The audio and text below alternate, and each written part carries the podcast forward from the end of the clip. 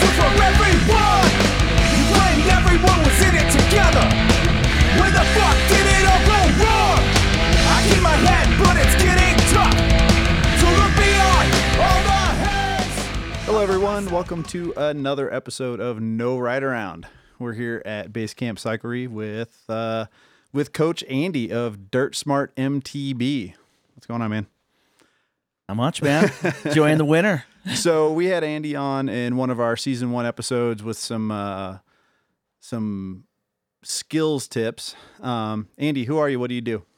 Uh, name's Andy Winoradsky. I own Dirt Smart M T B, and uh, it's uh, mountain bike skills coaching. We do okay. uh, do stuff all over the country, uh, group camps, private sessions, you name it. Nice. Where can people find you?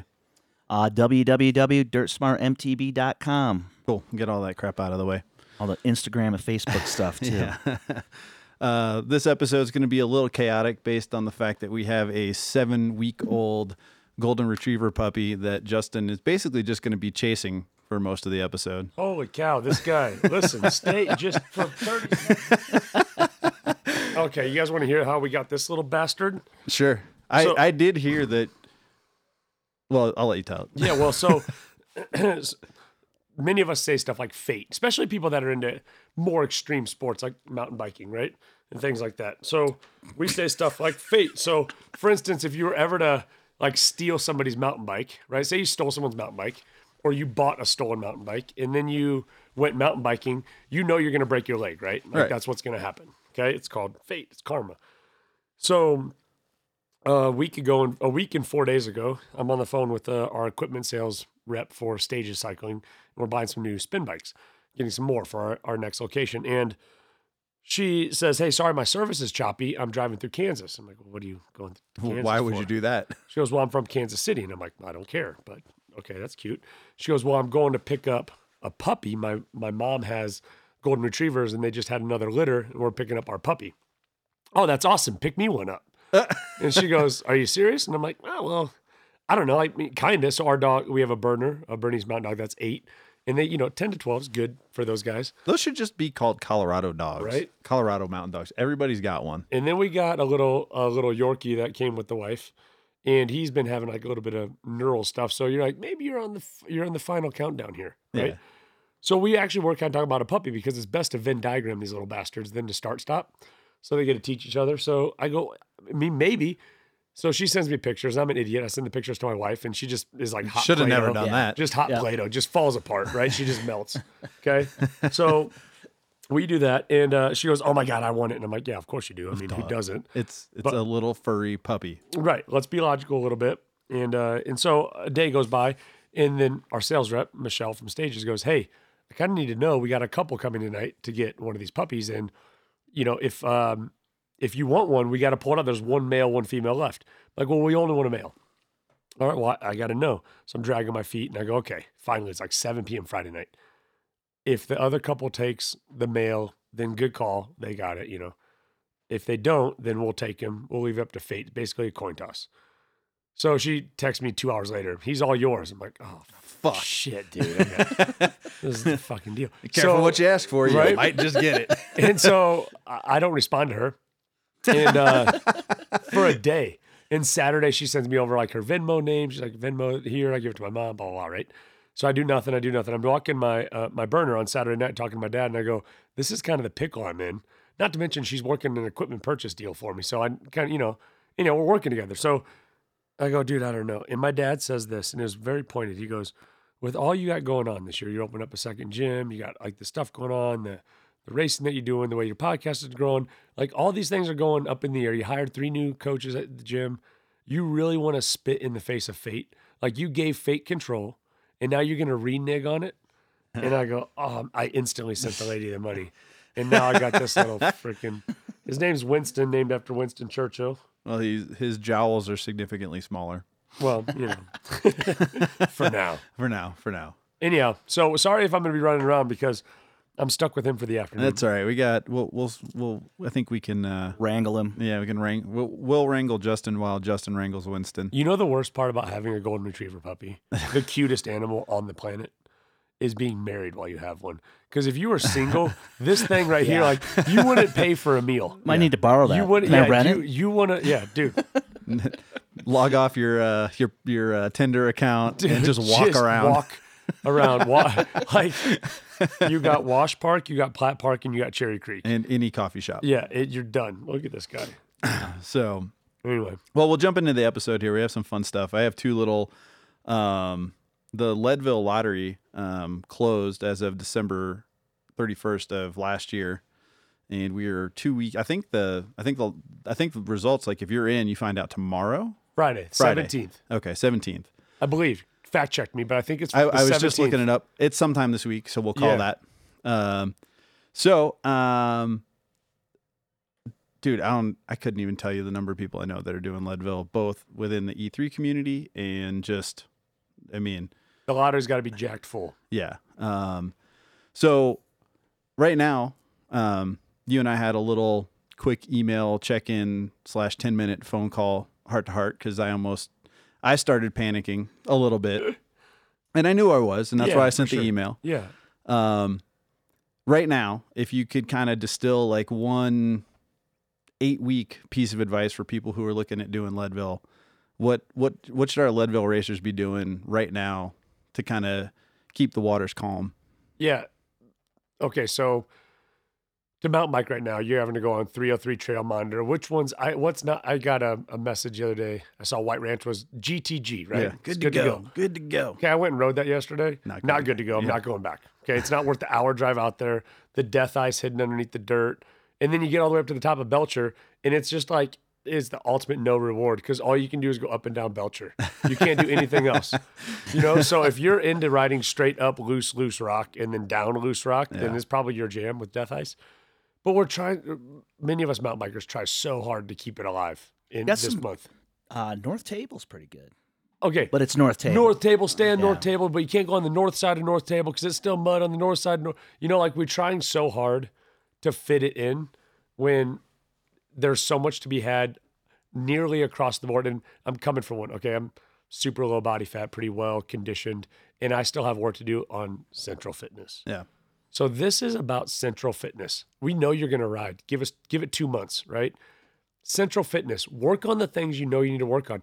As a mountain biker, I guarantee your hip mobility sucks. I mm-hmm. guarantee that your um, activation sucks because you probably don't do any activation techniques when you get on the bike. You just jump on the bike and ride. Mm-hmm. Take advantage right now of saying, hey, I go into either a gym or my living room and I work on techniques. I mean, there are a lot of resources out there. Obviously, I'd love you to come see me, but if not, I mean, even Sufferfest programming has mm-hmm. now yoga and strength with it. Work on your central fitness. Sure. You have so much more to gain and you can do it every single day and find a consistency. So then when you can be consistent with riding, you'll go, well, I don't, I don't know how I got that much stronger. That's that's weird. Yeah. And so central fitness, man. Yeah. And and back down the the craziness. I've I've seen these road bikers out here still hammering road miles. There's something about the cold. I don't even feel like I get a real quality training ride in. Yeah. I ride miles, but I'm not like pinning it. Like, man, why am I not really pinning it? My time up Belcher yesterday was ten minutes slower than my fastest time. Right. It's hard for those muscles to work in the cold like that. So. Um yeah, you know, and, and to just reinforce that. Um, you know, I've done it. I think everybody who signed up for a big event has done it.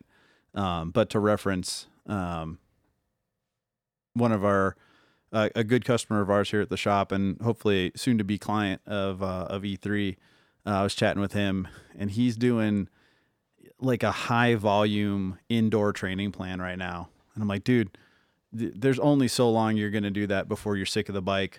Um, and that sick being sick of the bike is going to probably coincide right around when it's nice to ride outside. Right. So try to keep it fresh. Yeah. Uh, you know, I mean, uh, it's just, uh, if, if central fitness for you though, is just riding on an indoor bike, maybe you got a Peloton or you got the, yeah. the Kicker and, and that's your thing. That's cool. Just ask yourself, are you the type of person that also in July and August, are you feeling, do you deal with like issues in your knees and your low back and your hips? Are you feeling just beat up and worn down? Are you a, a tired ass pencil? Yeah. And if so, then yeah, pump the brakes. Yeah. Chill out, bro. Um, I had this sh- shoulder thing going on for the past six weeks. Um, Unrelated and, to biking. Yeah, no no biking stuff. Some That's... some animal tried to rip it out of the yeah, socket some, at a, at B J J. Yeah, some guy decided to take my arm home with him. But, uh, yeah, so I haven't been on the bike. A lot of trail running. You know, that's been kind of all I could do. But my knee, which is just always aching, always, you know, it's just worn out, you know. Right. But it's best it's felt in years. Yeah. You know, six weeks. I mean, you know, I, mean, yeah. I, I don't ride a ton this time of the year anyway, but enough that you just kind of keep it aggravated. And it feels great now, you know, forced to be off the bike. So, yeah. yeah. My other shoulder feels good, too. You know? Somebody didn't try to rip that one off. No, I was yeah. That was my bad one. Now it's my good one. Yeah. Uh, so before Justin showed up and while we were getting set up, I showed Andy something I'm pretty excited about. So I, I have in my hand here just a regular inner tube. I'm going to hand it to Justin so he can feel what a regular inner tube weighs. Okay, what is this inner tube? Just a regular inner tube. Just a regular, it's the inner tube that you have most likely in your flat kit right now. Okay. This is what you're going to have in your flat kit. What the heck is this guy? So, um, our buddy, Whoa. our buddy from Tulsa, uh, Roger, um, who we, we, we raced Breck Epic with last year. Um, and actually a customer, um, Devin turned me on to these. It's a company called Tubolito. Um, and just, I mean, what is it? I mean, it, it's, I think they say it weighs forty-five grams. Um, yeah, forty-five grams. But it's twenty-five percent but the size. It's, it's less than twenty. I'd say it's fifteen to twenty percent. I mean, you at this point, everything, and and this is coming from somebody who won't put shit in their jersey pocket except food. Right. All of it can go in the jersey pocket now. That is crazy. So uh, to give people like in their head, you know, for those of you that don't have a tube at home, a balled up tube, you know, wrapped up very tight with the, you know, the nipple on the inside and a rubber band around it. I would say this is the size of a, what a, a flattened out baseball would look like. Maybe if you took a baseball and flattened it out just a bit, squished it, that's what this would look like. And this thing's the size of like old thirty-five millimeter film. Yeah. Yeah. Exactly that's exactly the size, the size of a can of thirty-five yeah. millimeter film. Now, if you're under the age twenty-five and you listen to our podcast, A, why?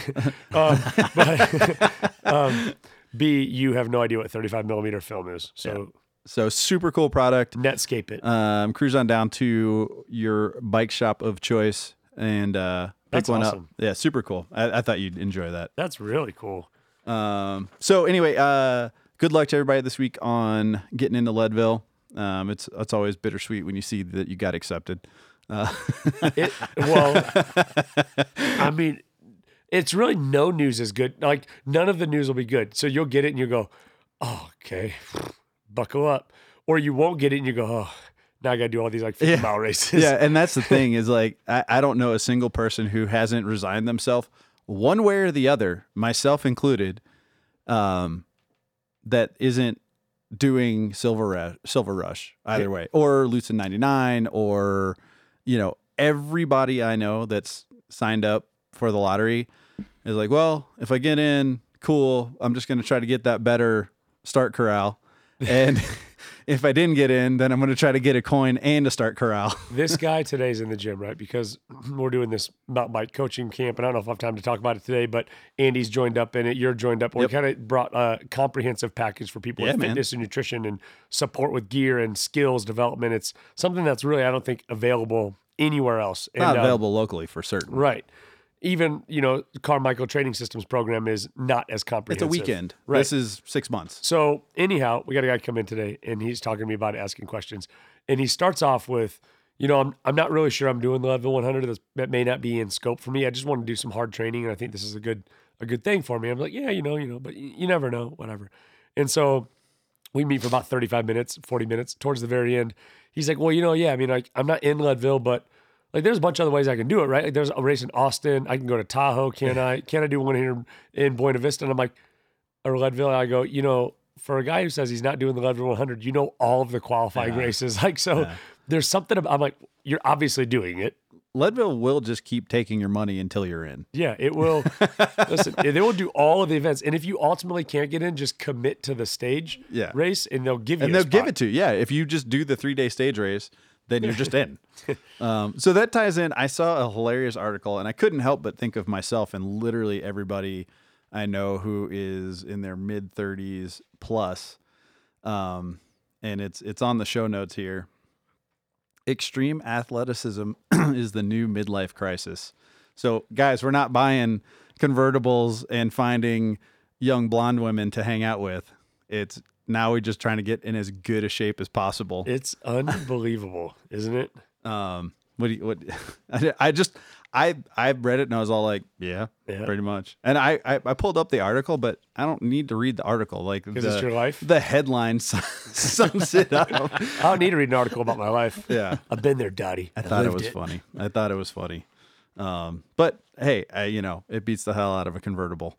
It is funny because, you know, and that just shows every, not everything, but especially where we live, it, we've moved to such a healthier place. Like if you opened up a cheesesteak stand right now, you're going to struggle. Right. You open up like a high-end gourmet organic salad stand with a thirteen dollars, twenty dollars salad. You're going to people be like, dude, that's a really good salad. Yeah. I support that place. I just read about a new, co- uh, not new, but this company, Sweet Green, and they have salad joints all over the country, and they only source from local farmers. So the menus aren't the same throughout the country, but they're fifteen dollars, twenty dollars salads, and people are like, I'm into it. Cheesesteak, I'm not into it. I'm not so into it. It, I, that is the problem with me for salads is I only like salads when somebody else makes it and it's fifteen dollars or more. Yeah, actually, I, I won't eat ten dollars salads are for peasants. what's what's even in it? Yeah, Ten, people who have ten dollars that, salads. I, iceberg? They probably they probably have uh, aluminum wheels too. Brutal. All right, so um, enough enough silliness. On to more silliness. Um, We got to give some uh, some credit to uh, Bardo, Bart Davidson. He kind of he he a few months ago sent us a uh, a suggestion for an episode to do. Um, just Justin and I kind of debate the benefits of clips versus flat pedals.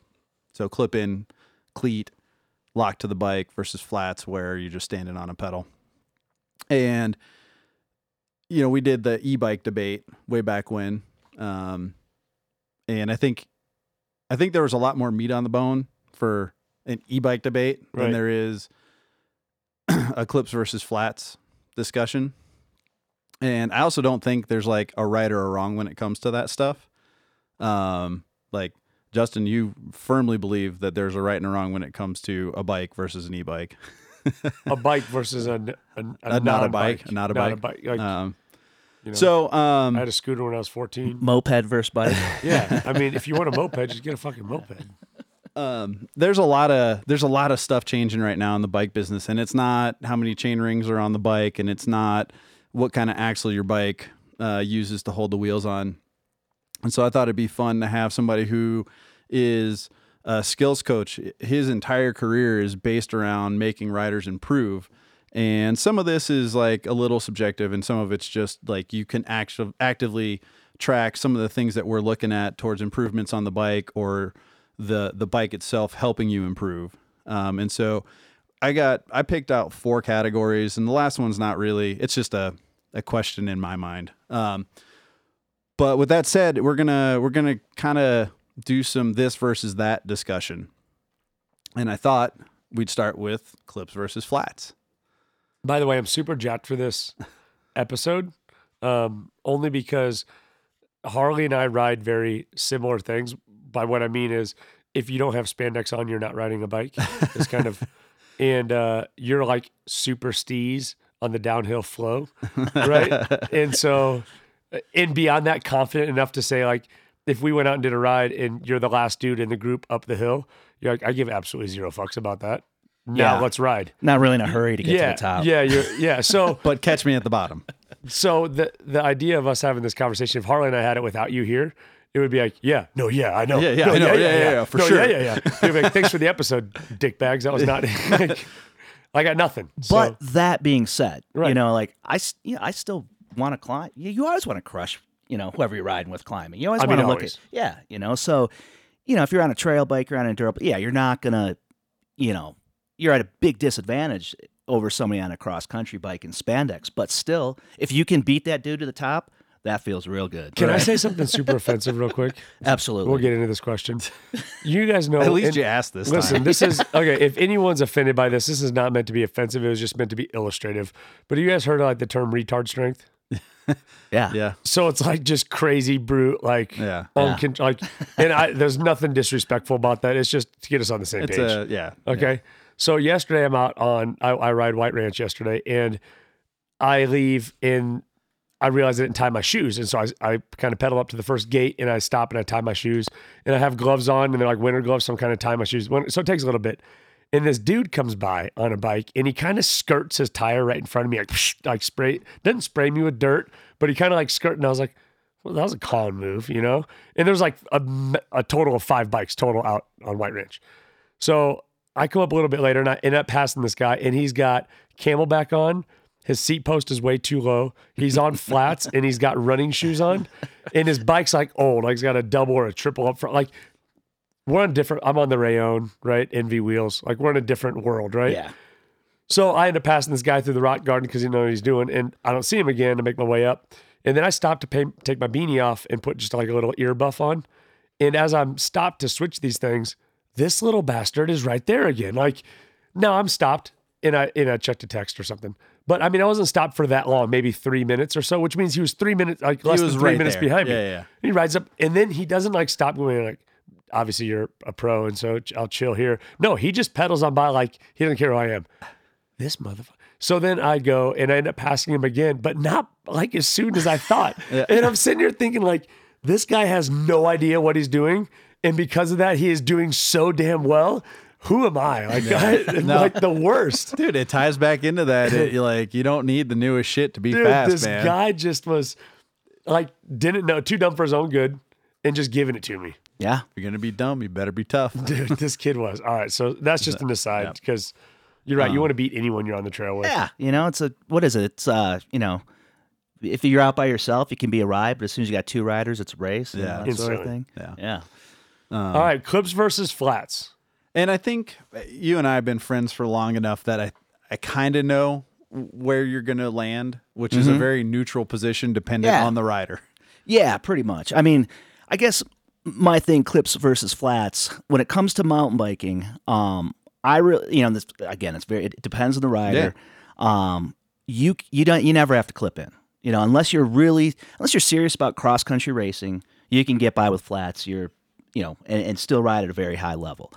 Uh, I clip in almost all the time, but I love to be able to, like, uh, not too long ago, this, you know, this winter, I, I've ridden flats a couple times because there's six inches of snow on the ground. Yeah. You know, um, now a lot of beginner, novice, intermediate riders, they form bad habits because they're clipped in mm-hmm. and especially people that'll come from the road.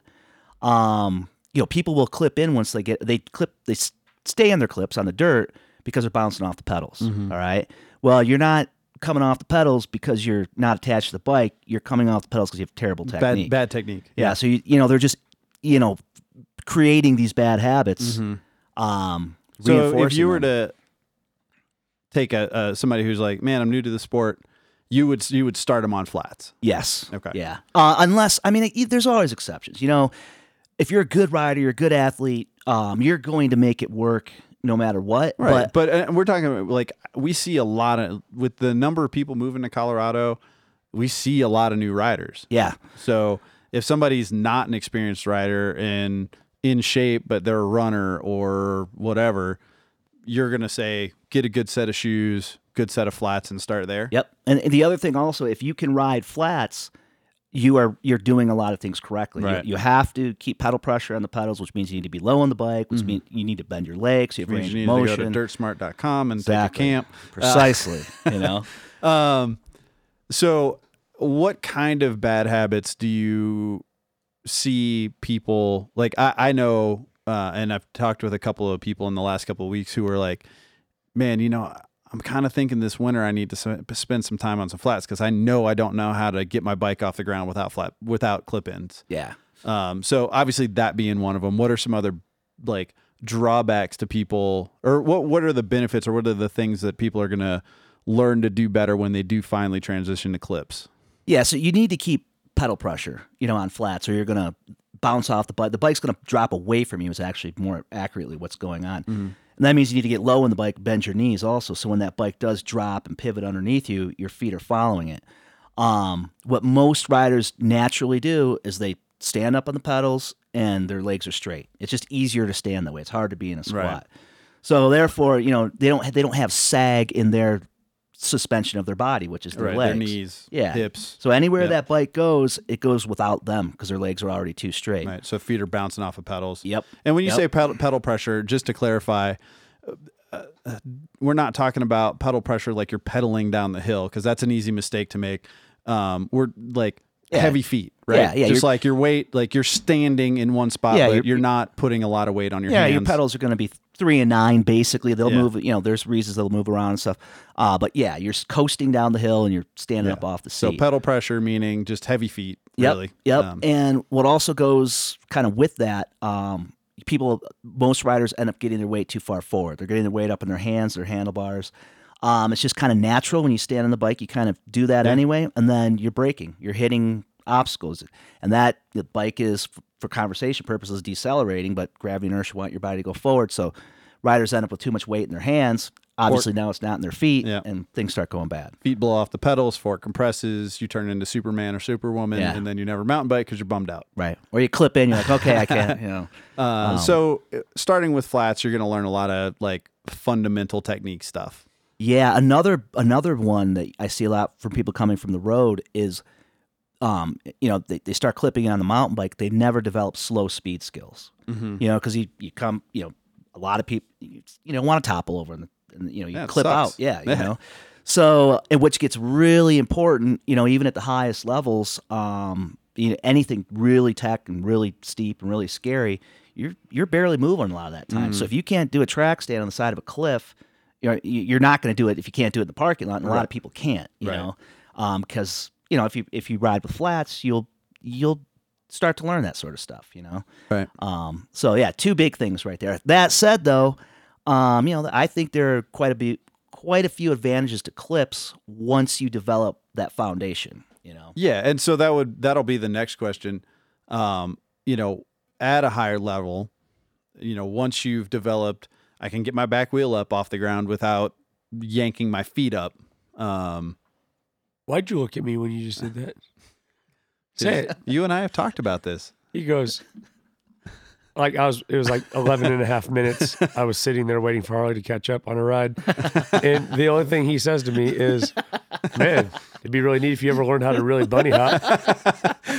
Have you ever, have you ridden flats off-road ever? So apart from like that way back, way, way, way back picture that you posted like a dude, few weeks ago, crush. I was the guy in the running shoes and the Camelback. Okay, and there was a triple on that and, bike and gym short, shorts and gym yeah. shorts. Like, um, I only on my fat bike. I've put them on there for winter riding, and I've I hated it. Yeah, it is my only. And then uh, I was in I was in Suesca, Colombia. And I rented a bike and did a mountain bike ride in Colombia, which I don't know what I did because I just kept my mouth open as the poppy fields were just shooting or the coca field. Yeah, yeah. I don't remember most of the time. Well, um, okay, so but like honest question, like yeah, never, you're you have a pro license. You are the pointy end of the spear. Can you bunny hop without clip ins? I, I I'll tell you this. You'd like to bunny, think that you can? I'd like to think I could, but every time I bunny hop, I pull my feet up. Yeah. You know, um, you know, so, and I can bunny hop really high. Yeah. With pulling my feet up. Right. If you put me out there with flats right now, and like we were going to gamble, like you said, hey, give me, I'll give you twenty bucks if you can do this. Yeah. I, I don't know if I would, I would try it because I'm stupid. It's only twenty bucks. Right. But I wouldn't confidently take your money. Yeah.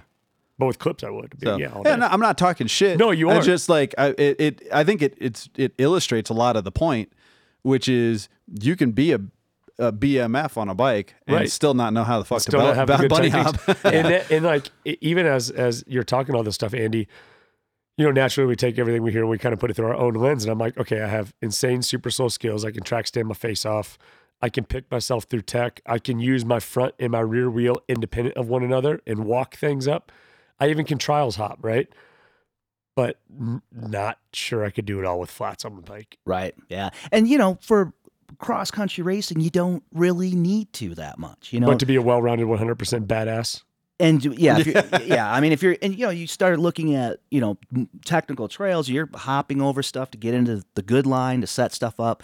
you know, you're getting pop to, you know, gap up whatever you need to gap up. And that's all a function of using your legs and, and using the leverage of the bike and not, you know, you start pulling, and especially you clip out at the wrong time, you know, then it's going to go bad. Well, that's why I don't go like, sideways real so, right, quick. So yeah. There's two cleats, right? There's that, the, well, with Shimano, yeah, right? There's a zero the fifty-one really. And the fifty-six. Yeah. yeah. I don't want anything to do with the fifty-six. It's a multi-release. Yeah. So just I want the fifty-one out of the pedals I, all the time. And I wrench my pedals as tight as possible.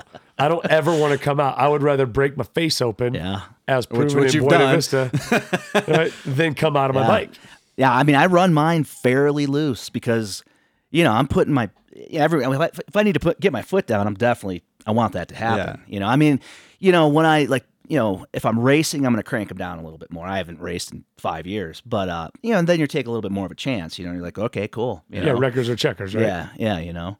Um, but yeah. And, and here's the thing too, is like, that is what, like, I like to say when it, when I'm clipped in, I do guide, like guide the bike with my cleats. Like you can pull a little bit and you, it's going to help you, you know, with, with side to side movement and stuff, but you don't really, you don't want to be relying yeah. on, on that, you know? Well, and that rolls me into the, like, kind of the question of like, everybody knows that, like, if we take technique out of it, there are some benefits to clipping in. And, and one of those is, is arguably efficiency. And so you've referenced, if you race cross country, it makes total sense. If you're riding twenty-five to one hundred miles at one stretch at, at a fast-ish pace, obviously there's a benefit. It's a stiffer sole. Um, yeah. You could, you have a little bit more ability to pull through the, the pedal stroke, although nobody right. has a perfectly even pedal stroke where as they're pushing with one, they're, there's always a dead spot. I don't care what you say. I don't right. care who you are. Um, so there's efficiency benefits beside uh, uh, uh, that are that are there. Um, but what are, you know, a lot of the flat pedal side of the discussion is technique. At a high level, technique based, what what are we seeing the benefits of a clipless pedal?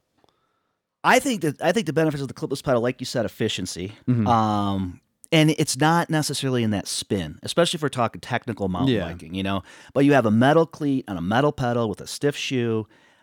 I can feel that difference. Yeah, you know, there's more of you going yeah. to the pedal, to the crank, to the chain, to the cassette, yeah. to the back wheel. You Which know, j- in- To clarify, we talk about stiff sole because I don't think people know that a lot. It took me a while to learn that. Like a carbon fiber, super stiff sole. We're talking about power transfer. Nothing's wasted in like the flexiness relationship. Right, right. Okay. Um, yeah, and you know, a downhill uh, shoe is going to have a lot more flex than like your your road shoe or something, but it's still way stiffer than like a, a flat pedal five ten or Vans right. or, or something. Um, but you feel that, and and you know, it's uh, and even you know, we're talking about White Ranch. Climbing up Belcher Hill sucks. You know, I I want, you know, if you enduro racing, you're going to be doing a lot of climbing, you know? Um, so having that efficiency is, is nice, you know? Yeah. Yeah, for sure. Um, cool. Um, so, uh, so it, it's very rider based, I think, at the end of the day. It's very, very contingent on, uh, you know, where you are as an athlete and what, what your focus is to a certain degree. Um, I think a lot of people who have no aspirations towards racing, um, you know, if you want to ride clips to see what it's all about, um, go for it. Yeah. um, but don't, I, I, I, you hear a lot uh, work in the retail floor. And one of the things that you hear is like, oh, my, I'm new to this. And all my mountain biking buddies tell me I need to right. X. That's still in there. This case. Yeah. Like yeah. tell your buddies to shut up. And if you're happy riding flat pedals and shoes, go for it. Right. And, you know, these days you see a lot more, um, you know, high level pro mountain bikers, enduro type racing. Sam Hill. Yeah. And that's, that's where I was going yeah. there too. You know, I mean, there's a lot of pedaling yeah. in enduro racing. The guy's a, is it two time? Two time U W S. And, and so three time downhill. You know, and I will say this too, like a one reason I, I mean, another nice thing about being clipped in is when you do make big mistakes, your feet are still on the pedals, you yeah. know, so f- really fast, rough, gnarly stuff. And, the, you know, it's, it's nice to be clipped in, but again, you don't want to rely on that. You know? Right. Right. Um, so yeah, I think, uh, I think the takeaway there is probably just as a rider, pick what's right for you. Um, oh, the last thing, um, somebody who's been riding a long time. So I know how to bunny hop a bike without clipless pedals. Um, and there is just as many riders out there that, that do, that don't, um, as, um, is there a benefit for me as a rider to have to revisit flat pedals? throughout the, the winter, like off season or not off season, but like, is there any benefit to saying, hey man, for, you know, I've got this bike, this is my race bike. It's super light and all geared towards racing. And then I've got a fun bike. And on that fun bike, I run pedal, you know, flat pedals with a good pair of shoes for that. Is there, is there any benefit there? Or am I sending my body mixed signals? You know, again, it depends on what your if your intentions are. You know, if you're very much cross-country oriented, yeah, maybe not. But even then, uh, being able to ride flats is is really nice. You know, like I said, you know, not too long ago, riding, riding in the snow, I one hundred percent wanted flat pedals. I've ridden some trails that are really exposed um, where it's nice to be on flat pedals. Um, so if you, and, it, and it's going to, it, put it this way, if you have problems doing it, you should probably jump on there and be like, cool, man. Like, I feel totally comfortable. That's going to help your skill. And then go back and clip in when it's go time. Okay. You know? Yeah, I've been kind of sitting here thinking that as you've been talking, saying, you know, I have a bike. My Rayon is pure fun, right? Yeah. And I don't. I, I make it a point to put a computer on there that doesn't show me heart rate and doesn't show me all the nerd stuff. It's just how long and how fast, right? Yeah. yeah. I'm, I'm almost thinking, like, man, I wonder if I should put flats on there, you know? And then to be just clear, flat pedal shoe, there are shoes that are like, don't go thinking you're going to ride flat pedals in a pair of Vans. No, yeah, no. Like, uh, and that's what I was going to say also is that I've read articles where they said riders who have a very good spin, like a super strong spin, they say that with a quality pedal and a quality shoe, because it sticks in there a bit. Oh, yeah. They say that actually the efficiency loss is like less than ten percent. Yeah, I mean, it's it's like just, you're clipped in. You're yeah. definitely pulling, you know, on the bottom. And, you know, like Harley, Harley was saying, you don't really have a circular spin. You can spin very well with, you know, with, with good shoes and, and flat pedals. Yeah, and people who have a good spin can still do it. Yeah. yeah. So I'm kind of thinking, I'm like, man, that would be, it just, I'll probably do it and be like, well, that feels a little bit like, you know, little like interlocking fingers with my sister holding hands or something. But uh, to give it a shot at least a few times, and I mean, who knows, right? Yeah, and, and like you're saying, it, it it's very important uh, shoes, but definitely good pedals. Yeah, you know, good pedals. Thin, you know, nice pins on there. You don't want to go just grab some, you know, square well, plastic. Well goes yeah, off, the, off the shelf. And that's know. What I did. I had a pair of, um, I, I don't know what they were, some some off-brand, and then snow boots because I was it was in the winter. And I'm like, this feels, it felt like my foot wasn't on there quite balanced. It felt like the pedal was warped underneath me. And I'm like, yeah. this is not. Just felt yeah. vague, I'm sure. I did not like it. Um, so for anybody looking for some recommendations, just uh, on the cheaper end of the scale, a really, really, really solid uh, flat pedal is going to be from Crank Brothers. They make a pedal called the Stamp, and I think it's like fifty dollars. So if you're kind of curious about flat pedals, you don't need to go crazy. Um, if you're diehard on flat pedals and you're looking for something way nice, uh, the Deity T-Mac is probably the best pedal on the market for a nice pedal. And then shoes, there's a hundred of them, five ten, Giro, um, you know, so every, I think most of the people we know are already clipped in, but, and maybe like everybody knows you just buy Shimano pedals, like yeah, for, just, for clip ins. Right. Um, so uh, I think you can, there's a lot of flat pedals out there. One, one thing I'm, I'm, I'm going to add, um, this might screw up your fashion situation, but uh, if you've never ridden flat pedals, you may want to go to sporting goods store and get yourself some soccer shin guards, just nice and cheap. You know, yeah, man. Um, yeah, no, no. So just take it. Just take it. Hard it's like lifting weights with gloves yeah. on. You're gonna give oh, yourself a couple gosh. Shinners. Like I know bullshit. I had a guy in the gym just this last week. He said, "I think I need gloves for that exercise." And I said, "Your ancestor would smack you in the face right now." No, you you know what you need? He's like, "What?" Get stronger. Yeah, you need some calluses, yeah, bro. Yeah, exactly. Do like that get some more get than some twice. Tough hands, bro. Yeah, I love uh, you to death, bro, but get stronger. Um, I mean, whatever. I, I I disagree. I think just take it. Yeah, I I mean, I think you know it's. But, but if you're scared, go get some. Yeah, you, you know, try to be. You know, hi, I'm from Dirt Smart M T B. You should sign online, and I'll teach you things. And really, guys, I mean, shin guards. Like we just were here to protect you and help you out. Like, answer. You don't this agree is, with that. This is honesty circle. There's a reason this table is right. in a circular. Yeah. If you, yeah. Yeah, if you, I mean, yeah. If, if you're, you're not, out on the trail, lumps. If you're out on the exactly. trail with some Mizuno shin guards, I'm gonna punch you in the mouth. There you go. Yeah. So if you, and then if your pedals not, are the least of your worries. You know, yeah. yeah. How's your shin feel now that your face is broken? You're not bleeding. Take a little with you, leave a little there. You know. Uh, yeah. Um, oh, that's funny. So, all right, well, we'll move on. Clips and flats. I think a lot of people are always curious about that. The takeaway is use flats to get better on clips, I think, for Basically, most of, for, yeah. for most people. That was the most yeah. compelling conversation, because I've talked with Colin before about flats. He's tried to like sway me that way before in a conversation, and I'm mm-hmm. actually, I'm, I'm going to take a pair of stamps and I'm going to try it at least once and just say, hey, yeah. like, what's Dakota Ridge like? I do all the ninja lines on Dakota Ridge. I send all the big hits and I clean the whole thing. How about you start at Ruby Hill? Could I do? No, I'm more of like a deep, could, in, could deep into do, the pool kind could, of guy. Could, if I could, I clean Dakota, because that's really a good test, right? Yeah. Like I could clean Dakota Ridge on clips. Can I clean Dakota Ridge on flats? And if I can't, then I know I have development opportunities. Yeah. Yeah. You know? Yeah, I would say so. Um, that's a good way to look at it, you know? And, um, you know, right off the bat, even climbing, you're going to be slipping your feet off, but you're going to get used to a couple rides. You're going to come, al- come along, you know? Um, but yeah, you should be able to, you should be able to do it.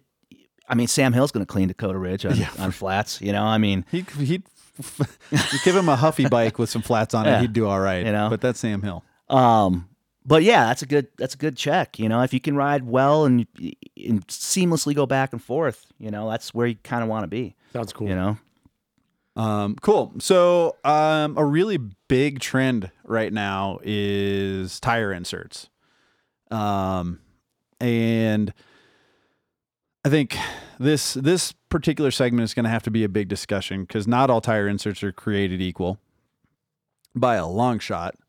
Um, And well, they th- even have different, per- like they'll tell you, right? Some are this hyper performance and some are just this thing and yeah. some are just that thing. Um, we have a product that we, I think, and maybe it's because we listened to the guy who developed it. Right. Um, we a- both championed it on this podcast yeah. several times. Um, but basically wheels are expensive now. Even aluminum wheels are expensive. Nobody wants to replace a rim. So a lot of people are using tire inserts to protect their rims. Um, the other option is a D H casing tire on a not D H bike. I mean, let's face it, you know, something like a Santa Cruz Mega Tower is basically a downhill bike that you can pedal up a hill. Um, and so people are going way faster on trails. Um, and Tubeless has us thinking we can run twenty P S I because we won't pitch flat a tube, but we will pinch flat. I mean, you could still pinch a tire and walk. oh yeah oh yeah I mean, I, I've flatted with the gnarly inserts, and and you know, usually if you're going to do that, if it's an aluminum rim, you're going to put a big old ding in it, and if it's a carbon rim, walking eh, yeah. might blow it up. yeah um Not so fun. We kind of have this like, so there's I don't go fast enough, I don't care, I want the lightest bike, and that guy's not really in this discussion. Like, I won't put any tire inserts in my Leadville bike. It's not happening. I rode all last year without them. You don't Didn't need, matter. Yeah, you don't, you don't, that type of riding, and yeah. you don't need to. You know? Um, so we'll take that rider out of the equation. That that rider cares too much about weight to be willing to take the the performance benefit. Um. If you had to pick, and again, I think this is one of those like uh, feedback loops of we're all just, I think, going to support each other's answer, but I have to ask it. If you had to pick a tire insert versus a downhill casing tire, so downhill casing tire is just basically double the thickness of a regular tire to create a stiffer sidewall and protect your rim and your tire. It's that tire on the shop wall where you're like, why is that one so much? Yeah. Why is it a hundred dollars and why does it weigh four times as much as everything else? Right. Um, if you had to pick, what are you going with? Or nothing. Yeah. As the last option. I mean, I'd love to go nothing, but that only lasts so long. That, that, you know? We actually were just talking um, about going nothing before this podcast started. Yeah, uh, this is a Some family podcast. Inserts. I'm still having a tube.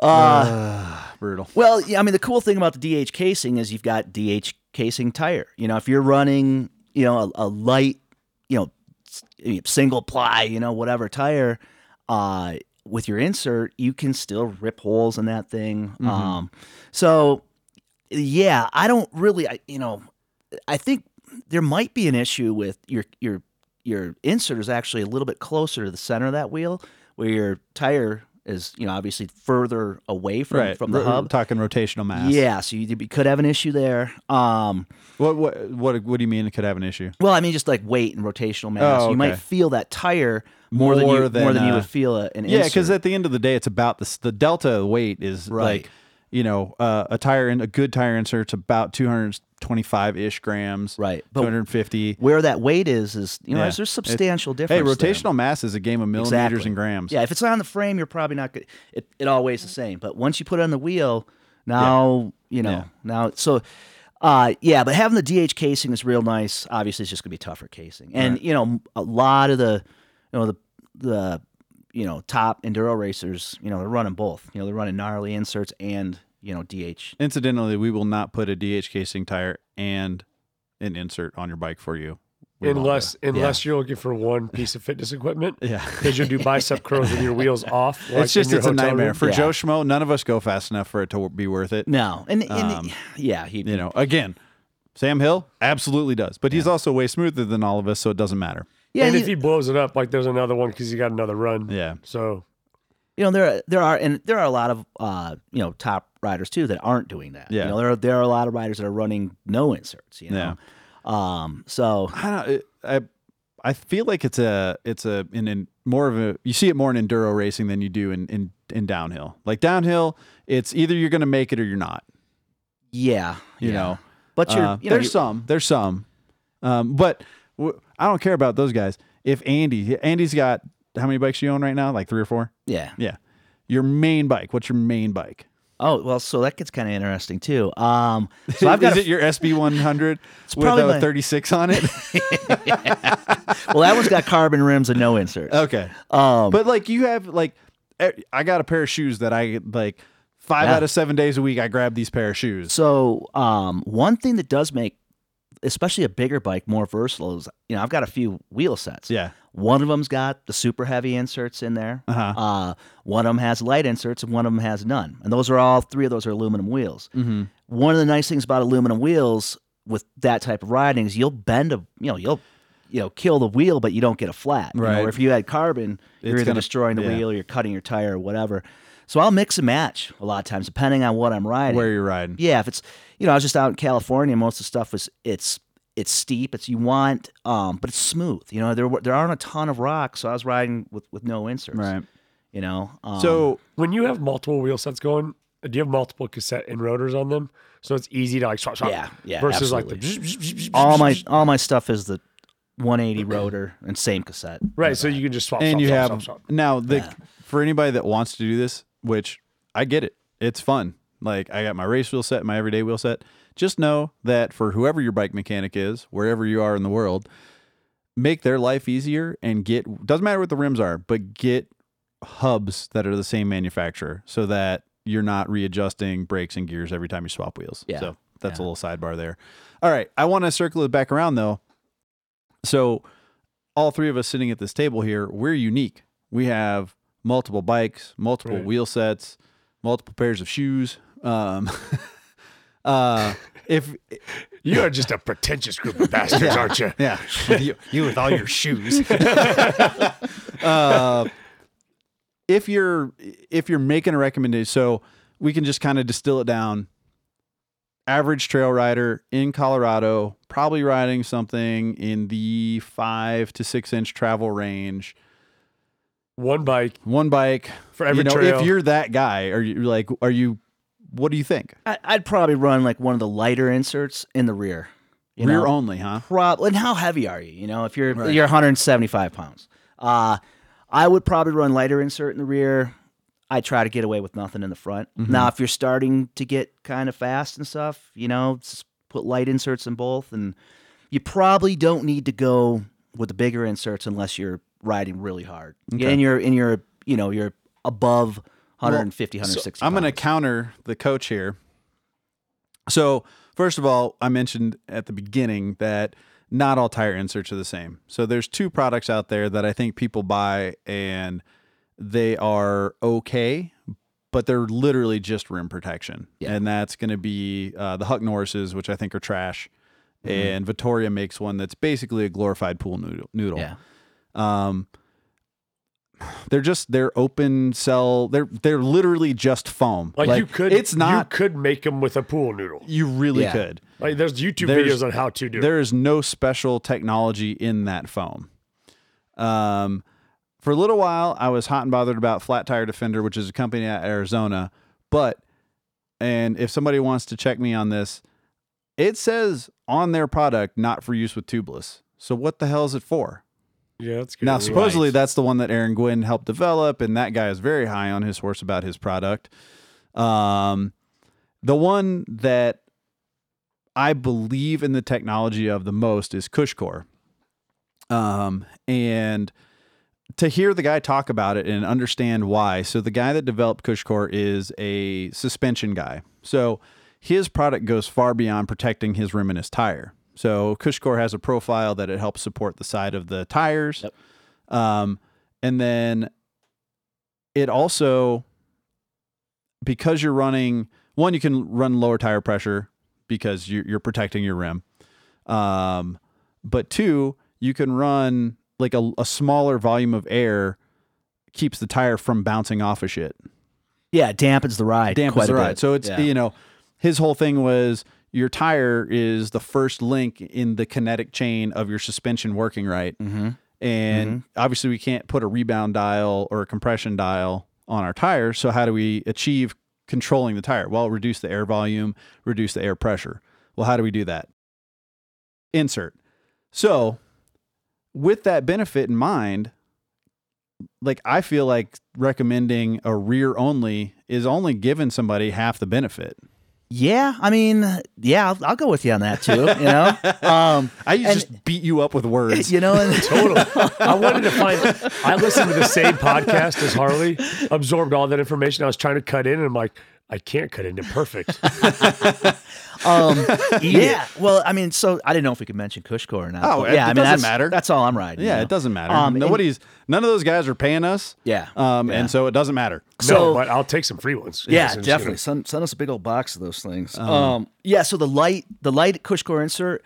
I yeah, they make an X C one. They make a gravel one, which I'm a very dubri- dubious uh, opinion of. Yeah, the, the X C one, it's yeah. okay. Yeah, I, I didn't really feel the, the dampening benefits that much with the with the X C one because no. it's just not it's not taking it's up not as taking much up enough volume. Space. But with the, the big one, the D H one, you it I, I flatted full on flat and ridden to the bo- from the top of Vail to the bottom. Right, you know you can do it and and move and moving okay. Like yeah. you're you're being careful, but um, it's like sticking like if I if I get a flat on a on a non inserted like non tire inserted tire.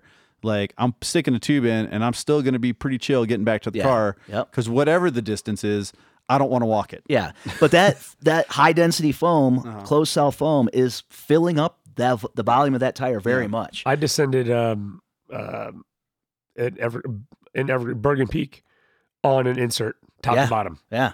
Flat. Yeah. Insert all the way down. Yep. And, uh, the last time I did that, I walked cause I had a completely shattered carbon wheel yeah. uh, for from Ibis. My my favorite Justin story. Hey man, can I help you out? Do you have a wheel, dude?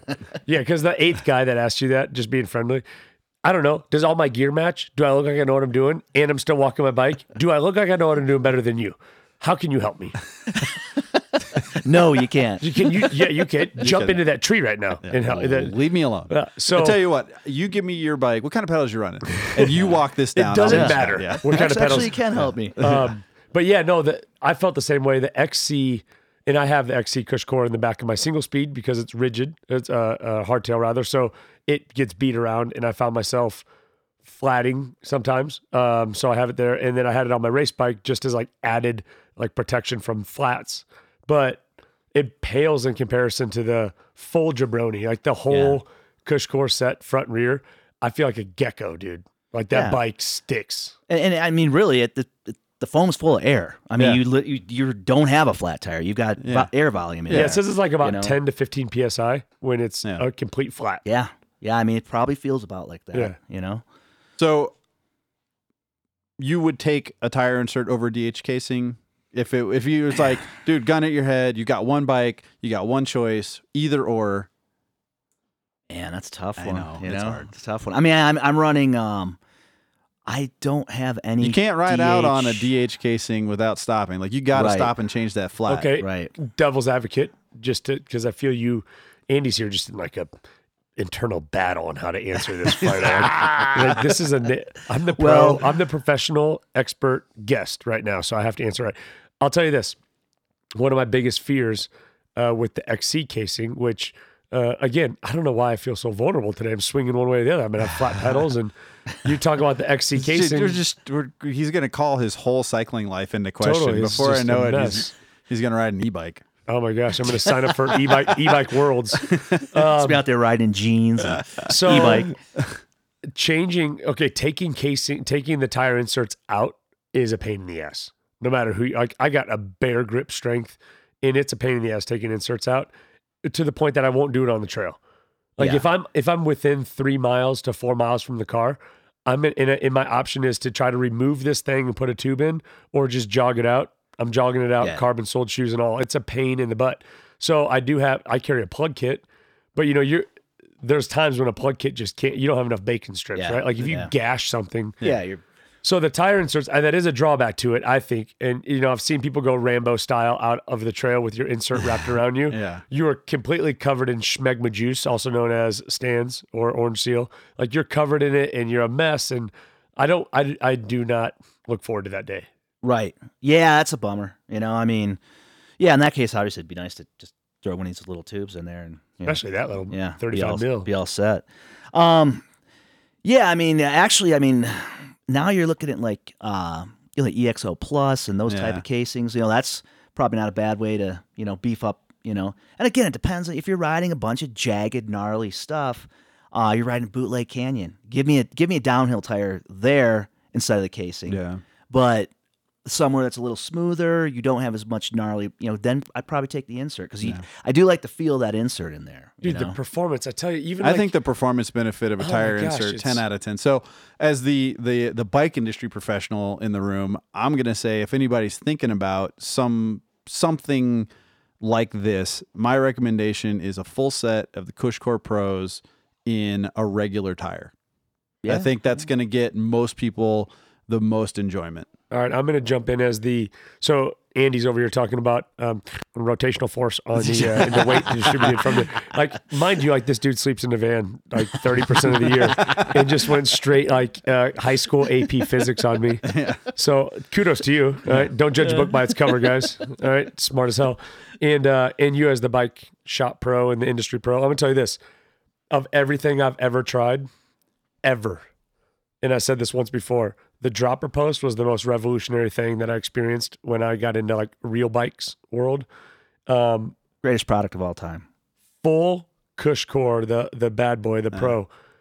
It is it's like so close to being as if as CushCore had come out before dropper post, we would be saying CushCore right. was the best thing ever made, and dropper Dude, post was just a little bit behind it. So I, I've done stuff where um, even like stupid stuff where I see a giant boulder that's, you know, the size of a Volkswagen bus, but it's perfectly round nearly.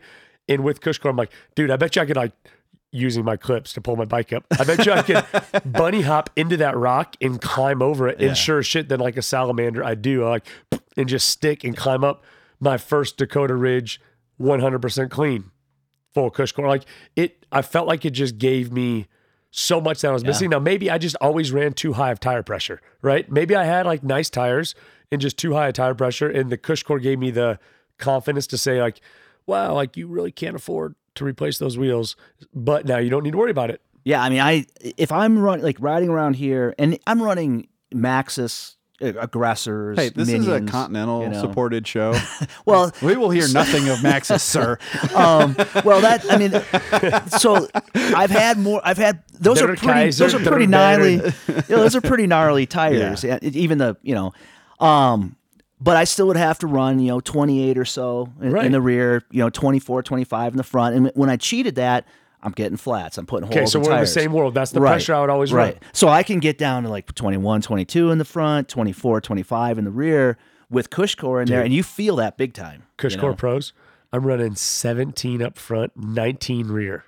Yeah, I, those, I mean uh, those those the so the tire setup that Justin's running from Der Kaiser, uh, Der Baron. Um, so we're gonna say it like normal, Der Kaiser, Der Baron. Um.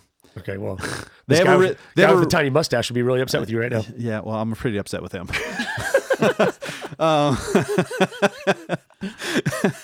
um, um, those particular tires, those are uh, Continental's gravity tires, and they have a super stiff sidewall. Like, even when we put them on, you're like, dude, I'm dropping my tire pressure pretty yeah, low. Yeah, yeah, I dropped it one off of when I was running the um, the not to be mentioned again brand. um, I was a little higher, but d- yeah, seventeen, nineteen, and I have no concern about trashing something or blowing mm-hmm. up, and yeah. it's just and that's saying something because you got a twenty-six hundred dollars wheel set on that bike. I know, and I'm like instantly. And you don't you don't for a second but hesitate. I went, I went up to twenty-one rear, nineteen front, eighteen front, and I was bounced around. Yeah, a little yeah. bit, which was but was weird. But dude, that low, it's just it, I I feel like going home and taking. Remember, like Nickelodeon Gak. Remember yeah. that one from yeah. a kid. I feel like I could go home and just like throw that bike against the wall, and it would just, just like stick. Yeah. against the wall. It's like that Velcro on your yeah, tire. Yeah, it's crazy. You know? Um, you know, like a, a a bigger enduro bike, and um. If I go that low, you know, I've still, I put holes in tires with the full CushCore and yeah. stuff. So I also feel like you get a, you get too low and the tire is moving around. Yeah, it's kind I've of had fold, that yeah. distort yeah. and fold I'll, over in a yeah. corner. I've know. had that. It feels super slot, like kind of like riding a wave a bit too much. Yeah. And you kind of almost, am I going to roll this thing off the yeah. rim and that yeah. sort of Which thing. Which is not so, going to happen. And I've had my yeah. CushCore out because I've cha- when I changed tires. Oh, dude, after a like, season of riding, I've shark bites all over. Dude, they're it. crazy yeah. looking. They they get holes in them. Yeah. Like, you can wear a CushCore out. Oh, yeah. Yeah. Uh, which I didn't know until we pulled Justin's out and we're like, damn. Yeah, there's yeah. nicks and knocks everywhere. Yep. All right. Where you're like, wow, that probably saved my life. Like, by life, I mean the twenty-six hundred bucks right. I don't have. Yeah. Right. All right, let's move along. Um, one of the trends I'm most excited, and I think you are too, uh, most excited about is something that, uh, I mean, I know me and Colin have wanted to see it for years. You probably have as well. But basically, I, I, I'm going to say it so people have a point of reference against what they see on Pink Bike and Vital and Bike Magazine. Um, I hate the term, though. Uh, I think they're commonly being referred to right now as down country. I hate yeah, I hate it. Thanks. I hate I, it. I hate it, too. Uh, but um, the broad strokes of a down country bike is uh, short travel rear, like one twenty to one thirty, with a long travel front, one thirty to one forty. Um Super steep seat angle, so seventy-six, seventy-seven, in some cases seventy-eight degree seat angle, so you're right over the middle of the bike for maximum pedaling efficiency. Um, and then for a bike that with that small amount of travel, um, sixty-five and a half, sixty-six degree head angle, super slacked out. Um, so long wheelbase, very calm handling in the front for descending, um, short travel rear end for efficiency. On paper, it comes off as being the best of both worlds. I got a bike that is sub twenty-nine, in some cases sub twenty-eight pounds, um, with gravity geometry. Um, most recently, the big standout that I think a lot of people would have seen recently is the Norco Optic just got Pink Bike, uh, Bike of the Year as an all-arounder. I mean, yeah. they they said, you know, their Pink Bike tends to be a very gravity-driven group of guys, and uh, that that that bike, they're like, out of everything we tested, and that's going across a bunch of different reputable brands, um, Santa Cruz. Um, I, I'm no fan of Trek, but they wouldn't be where they were if they made bad bikes. They tested a lot of bikes, and that Norco came out top of the box. Um, So again, you know, on paper, I'm, I think most people are like, man, it's the best of everything. Um, you and I have talked about this. Uh, is the pendulum swinging too far on short travel bikes? Probably. uh, well, I like, I like how, when, when you first started that out, you said trend. So I mean, it so, is. Yeah. There's so many trends of mountain biking. Yeah. What's going on now? They're fun. I have one. Oh, yeah. I don't have an optic, but I have a bike that fits that category, and it's a hoot. Now, and I, I also think, like, if you're trying to do the one bike thing, and you live in Colorado or anywhere where you have some some pretty gnarly terrain, that's a great one bike. Mm-hmm. It's going to climb okay. It's going to be responsive, you know, with, with, because the rear end's not super plush. Um, it's got good angles for descending. You can go ride the chairlifts and stuff with it. Probably a little bit. You're going to do blues and greens at... Yeah. You're not going to do anything you're above not, a green at Keystone. Yeah, you're you not... You know, like, you're going to be limited for that stuff, but, but, but you, you could can go, go have ride. Some fun. Yeah. Yeah. Um, so I think, you know, really, you know, you throw a couple volume spacers and a decent shock, you know, so the shock is kind of limited with a lot of those bikes, but yeah, that's a, and that's a nice, a nice setup. However, um, you're looking at, you know, big bike geometry on a medium-sized bike. So I'm kind of, you know, I, I want that bike to be a, that medium-sized bike, the terrain you're going to ride it on, to be a little bit shorter, to be a little bit steeper, to actually work very well in that terrain. Now, once I get back on that big bike, that one fifty, one sixty Enduro bike, now we need to slack it out. Now we need it longer. Now we need those long chain stays because the terrain and the speeds that you're going to be using that bike for warrant that. Mm-hmm. That medium bike, maybe not quite so much. And the and I felt that with uh, kind of last incarnation of the, you know, the bikes that have, that have come along. I, I want that medium. I kind of missed some of the older models because it, it does feel a little sluggish where where you're going to use that bike. Yeah, you know. Can we put like uh, for those listening and for myself, can we put name some bikes that live in this category, this like slack short travel, some more other than the yeah, Norco so, Optic. So Let's Norco name. Optic, um, the the new Santa Cruz Tallboy four. Um, trying to think of what else. Even like even like the Yeti one thirty. You know, that's a middle bike. I don't know. I think it's a bigger bike. It, it feels like a way bigger bike because of those numbers. I mean, the one, is the one hundred in that world? Or no, no, so doesn't Yeti. Fit that world. I think Yeti is. Like, I think they're going to suffer some sales this year because people are going to look at the S B one hundred and say, that's not, quote unquote, the biggest air quotes you can imagine right now, modern trail bike geometry. I think it'll suffer a little bit. But do I think Yeti's kind of on the right track with what their geometry is? Probably. Um, so I feel like you have the one thirty and you have the one fifty. Uh-huh. Just ride the one fifty. Yeah, you know, I agree. The one thirty, um, and, it, and to Yeti's credit, that one fifty pedals so well, and it's it's very responsive for what it is. But I feel like that one thirty. So I used to have a, a, a four or five, mm-hmm. um, and I liked, and I had a bigger fork on it and a you know, bigger, you know, b- bigger wheel build and stuff. But I really liked that bike for this type of front range Colorado, gnarlier riding. You're not going to go, you know, it's not a downhill bike, but for that, like, you know, Three Sisters, mellower, but you're, it's still going to get after it. Yeah. I feel like that was a better bike than where the one, 130's at. Yeah. one thirty is just too, it's trying to be a big bike, but it's not quite, yeah. you know? Yeah, yeah. Now uh, the one fifty. Oh, um, Ibis Ripley, that's another one. Okay. Um, yeah, I asked because, I, you know, we and we had this on last season, but in the Breck Epic, I went from a true like the the Orbea race oh, bike, mm-hmm. and then I went to the one hundred, which was more slack, mm-hmm. a bit more oriented to to ripping it, but then it didn't feel like a cross country bike. It's not at a all. race right. bike, so right. I feel like people who hear short travel, right? If I'm talking to you know a potential bike buyer, and again, you know I don't own Basecamp Cycling, I'm not a pro skills coach, but if I'm talking to one of my customers in the gym and they're like, yeah, I'm looking at a short travel bike, it's like to me, it's kind of like you either are X C race or you aren't.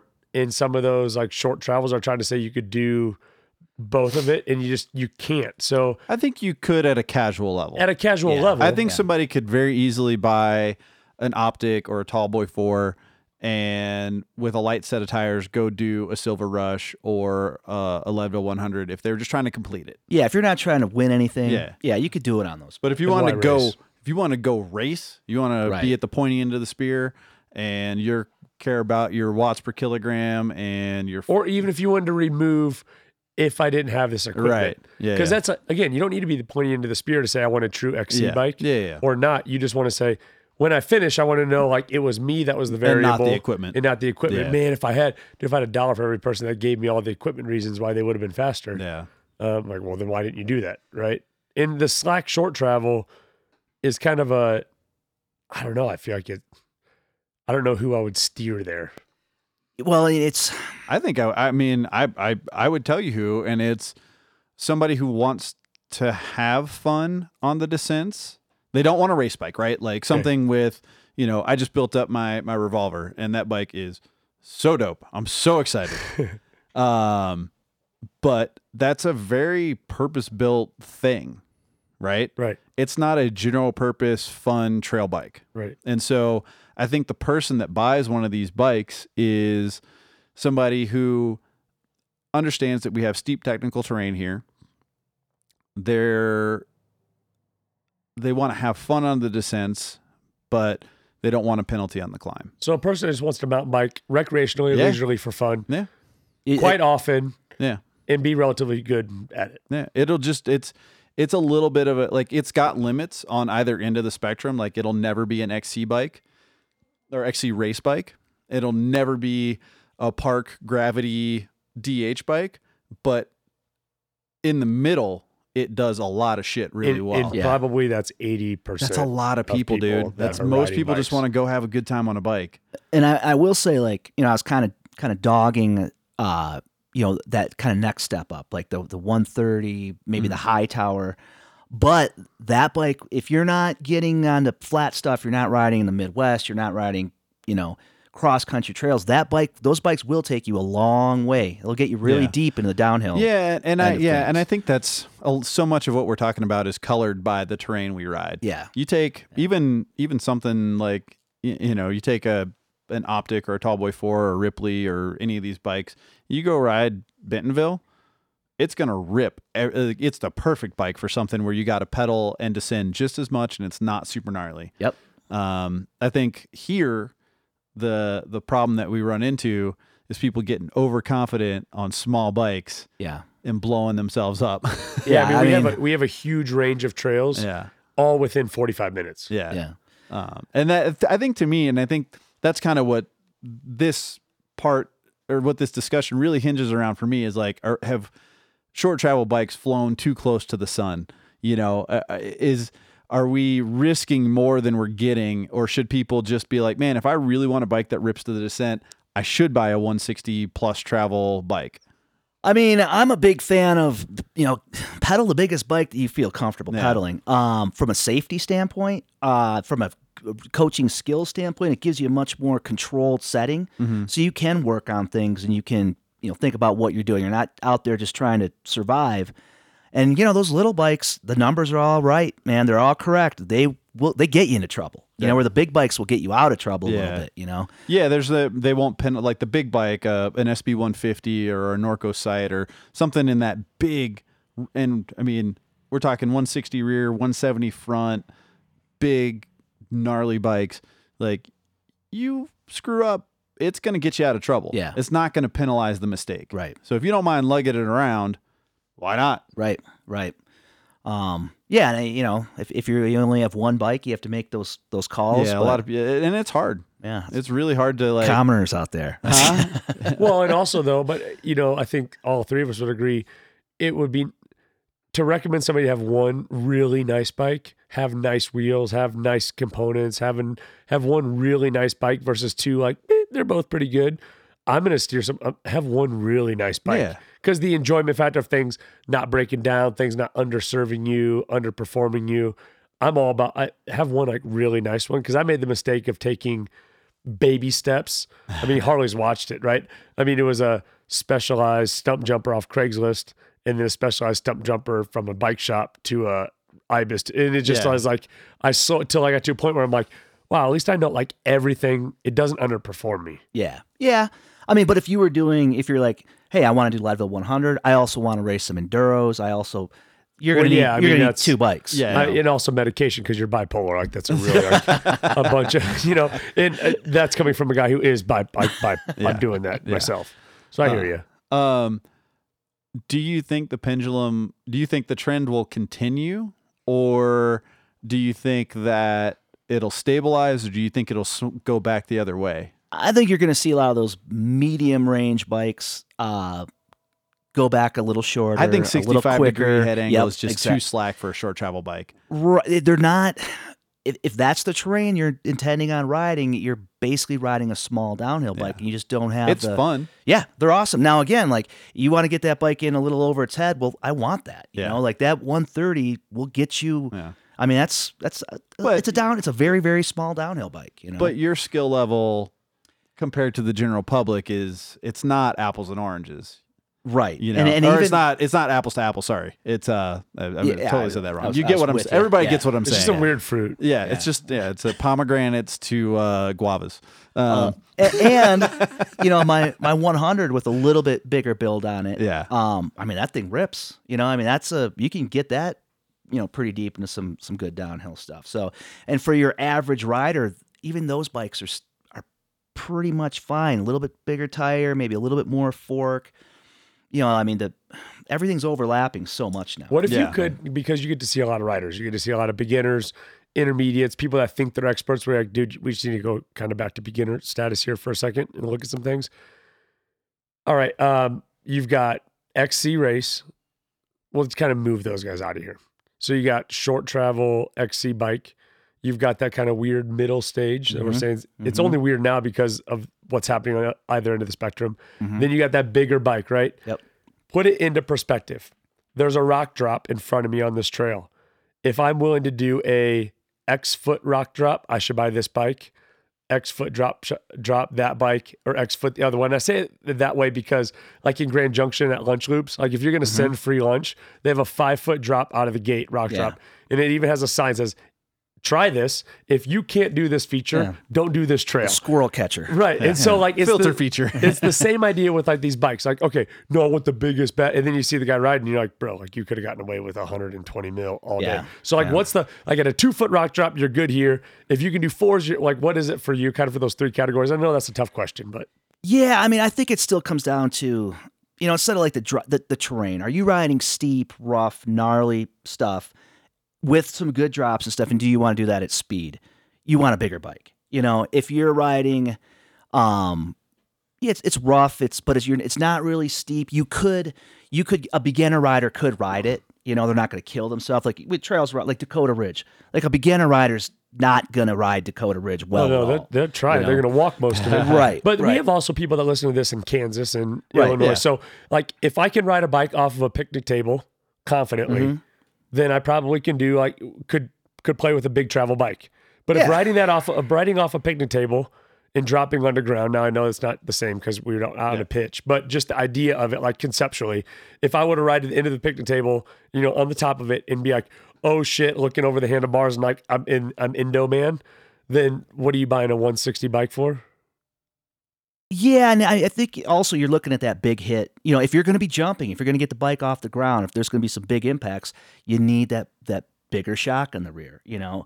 Um, you know, if you're keeping it on the ground, it's fairly, you know, low angle stuff. So if you, like you said, Kansas or Minnesota or Michigan, you take those trails, there there's just not enough sustained, you know, downhill for them to be really gnarly and Um, but there's some pretty technical stuff. Like that's a great spot for those shorter travel.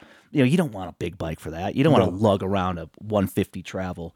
Um, so yeah, you know, uh, I don't know if that really answered a question. No, I mean, it's just, I just, I just, you what? said more words than I've ever heard you say, and none of them added up right. to shit. I, right. no, no, I'm right. just trying to, I'm just trying to put it to like application because I, I feel like a lot of people, you know, um, you know, it's a guy driving a Ferrari or a Lambo through Cherry Creek. And I'm just kind of thinking to myself, it's supposed to be kind of on the open road, full tilt boogie. Yeah. Right. You're just you're kind of over card there. You're, bro. you're kind of, yeah. you're kind of showing up a little bit.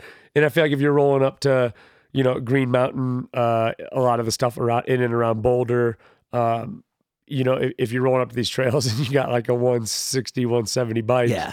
you're kind of like, well, and you're, you're, you see that too because right. That's what I'm trend, saying. The enduro racing's so huge, and the trend there is these big bikes. So these guys are online. They're like, oh, I need one of these. You know, it's like, nah. You know, you're you're riding, you know, Lair of the Bear, and you know, which is a pretty mellow, but it's still out here in Colorado. You know, you don't you don't want one sixty. No, you know, when I ride bike. my Rayon at Lair of the Bear, I go out of my way and I launch like off trail features.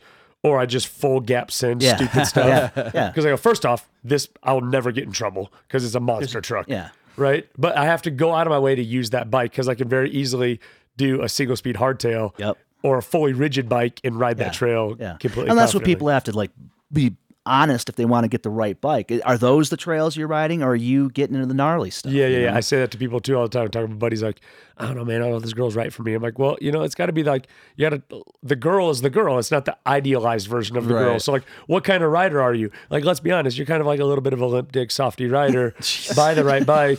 Or if you're just a madman hammer, yeah. right? Buy, circle back to the guy I was riding with last yesterday. Okay, like he's like, I got cages on my bike, flat pedals, and I'm still kind of as fast as you. So, like, you know, yeah, don't well, overthink it. You know, and it's still from a safety standpoint too. It's kind of what I said earlier. Like, you know, if you're like, man, there's some gnarly shit out here, I don't want to get hurt. That's right. kind of my biggest priority. I'm not in a hurry to get to the top. Didn't you don't get, you have a link on? Don't you have a blog post on your website about ride the biggest bike you can pedal uphill? Probably. I mean, yeah. you, you and I have talked about it. It's like that's like. But yeah, but I but, think, but are I you think, trying to like be safe? You're trying right. to learn, or are you trying to, you know, ride yeah. fast the terrain that you you know all right choose? Well, I think a good way, the best way to summarize this part of this episode is buy the bike that excites you enough that you go and ride it all the time.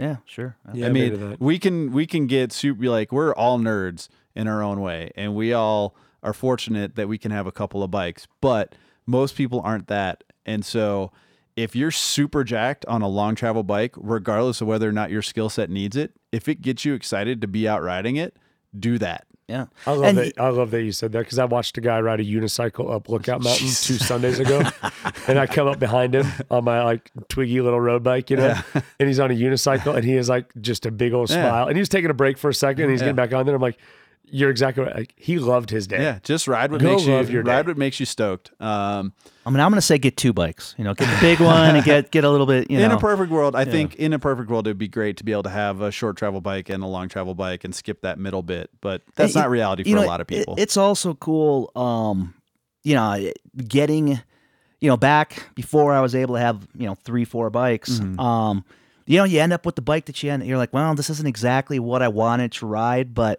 whatever. It's a little on the small side. Whatever. It feels mm. great. On yeah, it's in over its head a little bit. You got to back it down a little bit, but that's the bike you're riding that yeah, year. That's what you got. Cool. Yeah. You know. What about um, the guy with the like S B five, right? With the CushCore front rear, and then he's like trying to optimize it with really lightweight components or a lightweight wheel set or something. Just doing you the know, wrong people thing. People can just get completely yeah. confused and trying to like make that Swiss Army knife. But yeah. I'll stand by. Yeah, I mean, like if that gets that rider jazzed to ride their bike, like whatever. Yeah, like, yeah. It's it's not what somebody who is rational and thinking well would do, but you know, if that's if we that's also how they we also get... have a podcast about riding bikes and working out. So yeah, exactly. uh, all right. So the last thing that I want to talk about is uh, helmets, protection. Um, obviously, geometry of bikes, short travel or otherwise, are getting way better. And that means even riders who aren't at the upper end of the skill set are going faster. And that means that when something, not if, when something goes wrong, the consequences are likely going to be a lot higher because you've got a bike that's doing so much work for you and effectively reducing the the difficulty of a trail. And yet ninety-nine percent of riders are still riding a trail helmet, a half shell helmet. And granted, mountain bike helmets have gotten way better. They've got better coverage over the back of the head and down over the temples, but your face could still get ripped off. Like oh, yeah. Apex, you can go, I've, I can't tell you how many people I've seen smeared across oh, yeah. Apex, yeah. especially as it gets closer and closer to Golden Giddy Up every year. Like it's everybody's chance to have all the fun and go as fast as they want on a trail that you usually can't. Um, so the question is, um, there are a number of products out um, from a number of different manufacturers. Uh, Fox Racing or Fox Head, sorry, um, makes a a lightweight full face helmet, and this isn't one of those convertible ones where you take the jawbone or the the chin bar off. Um, it's you know a sub three hundred gram full face helmet. Uh, Troy Lee makes one called oh. the Stage Helmet. Oh. Um, there's more coming this year that I can't talk about just yet, but they're, they're going to sell like crazy.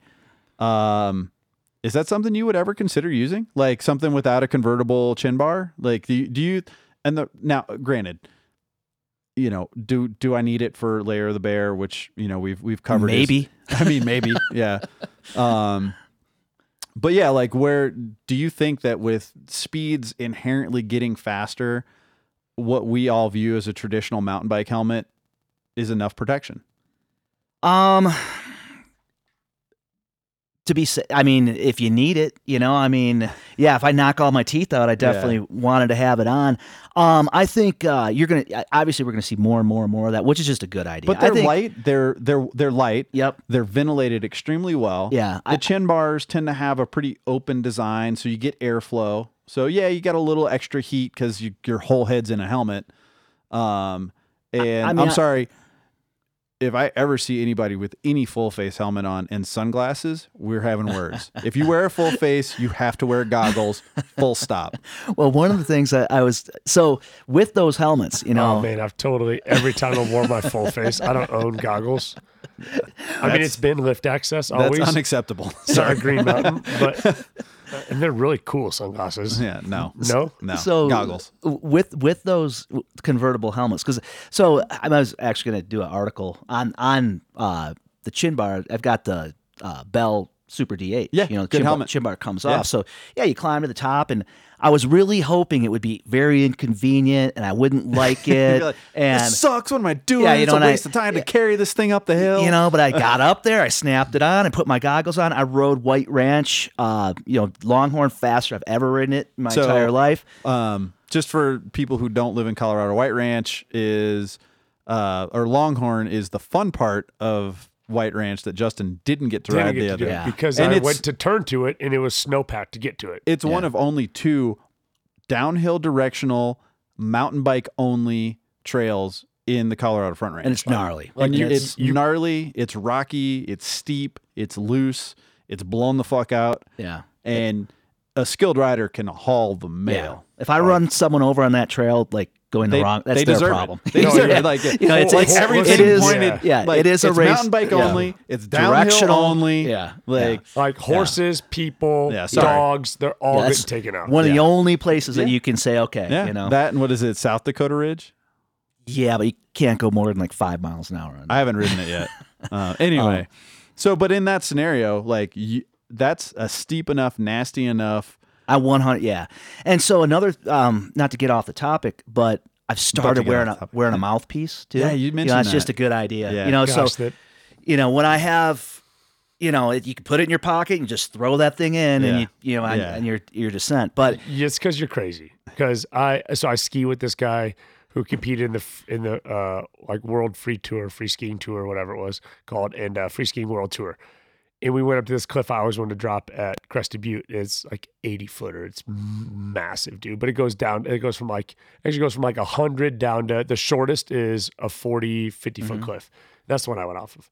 And we're sitting there alongside the edge of the cliff. And I look over and he pulls out of his like cargo pocket, his pants, a mouth guard. He puts it in. And I'm like, like what are you going to do? Get in a fist fight on the way down? Oh, shit. Because I told him, I go, I want to send this. I, I've seen this two years in a row now. And it just it, like puckers me up so hard I can't do it. And he goes, oh, no, we'll do it together. And he puts a mouth guard in. And I'm like, like I feel like I'm doing just, something like, different than I'm you. I'm here with like a complete psychopath. So if you are wearing a mouth guard, Andy, don't ever let me see you put it in because I'm instantly intimidated by whatever. Like we may just be pumping our tires up in the parking lot, but you put the mouth guard in and I'm terrified for the next activity. I, I mean, I, I try to, I, I try to wear it when I'm not, you know, full face helmet. Yeah. Um, so, but do you, do you foresee uh, like could a, you know, the current batch, the, the, the Troy Lee Stage helmet is really yeah. light. Like to pick it up, it's not much heavier than my mountain bike helmet. I, I think we're, I think a lot, we're probably, if you're riding enduro type stuff, we'll yeah. all probably be wearing those, and it's probably a very good idea. Yeah, like right now, know. people I think just feel goofy doing it, yeah. even though it's it super smart. Goofy. You know, that's like yeah, climbing it, it up is. some shitty yeah. hill and you got a full in face ninety degree on. weather. Yeah, and you're you like, know? why you got a full face to climb, bro? Right, and it's like because right. I'm gonna send it yeah. when this trail goes the and, other way. You know, I mean, I, you I, better be the fastest guy that day on Strava though downhill. I see. Like I disagree. Like I think right now, I think. Like this, that, like this summer, people are going to be like, that guy's a gaper because he's got a full face on for cross country ride. And I think in the following summer, when there's just more of them out, I think most people are going to be riding general trail with a full face on. Yeah, you're starting to see a lot more. Yeah, you're they're starting, light, starting they're well ventilated. They have multiple layers of protection, whether it's M I P S or whatever you want to yeah, call I mean, it. You know, I'm I'm seeing them all over the country. You see them, you know, Midwest, East Coast, where the trails aren't even that nasty. Yeah. But, you know, I, you know, I, I back there all the time, and you know, I've, there's been a couple times like you know, kind of almost you know, clip that tree a little bit with your bar, and you're moving, yeah. and it would have thrown you right into the tree on the other side of the yeah. trail. Is like you're like that would have gone really bad. You know, you're in, you know, it's not a gnarly trail, but yeah, if I smack my face in that tree, I'm definitely hoping that I had. You know, a full face helmet yeah. on. And yeah. no, if you come to base camp to buy one, you have to buy goggles.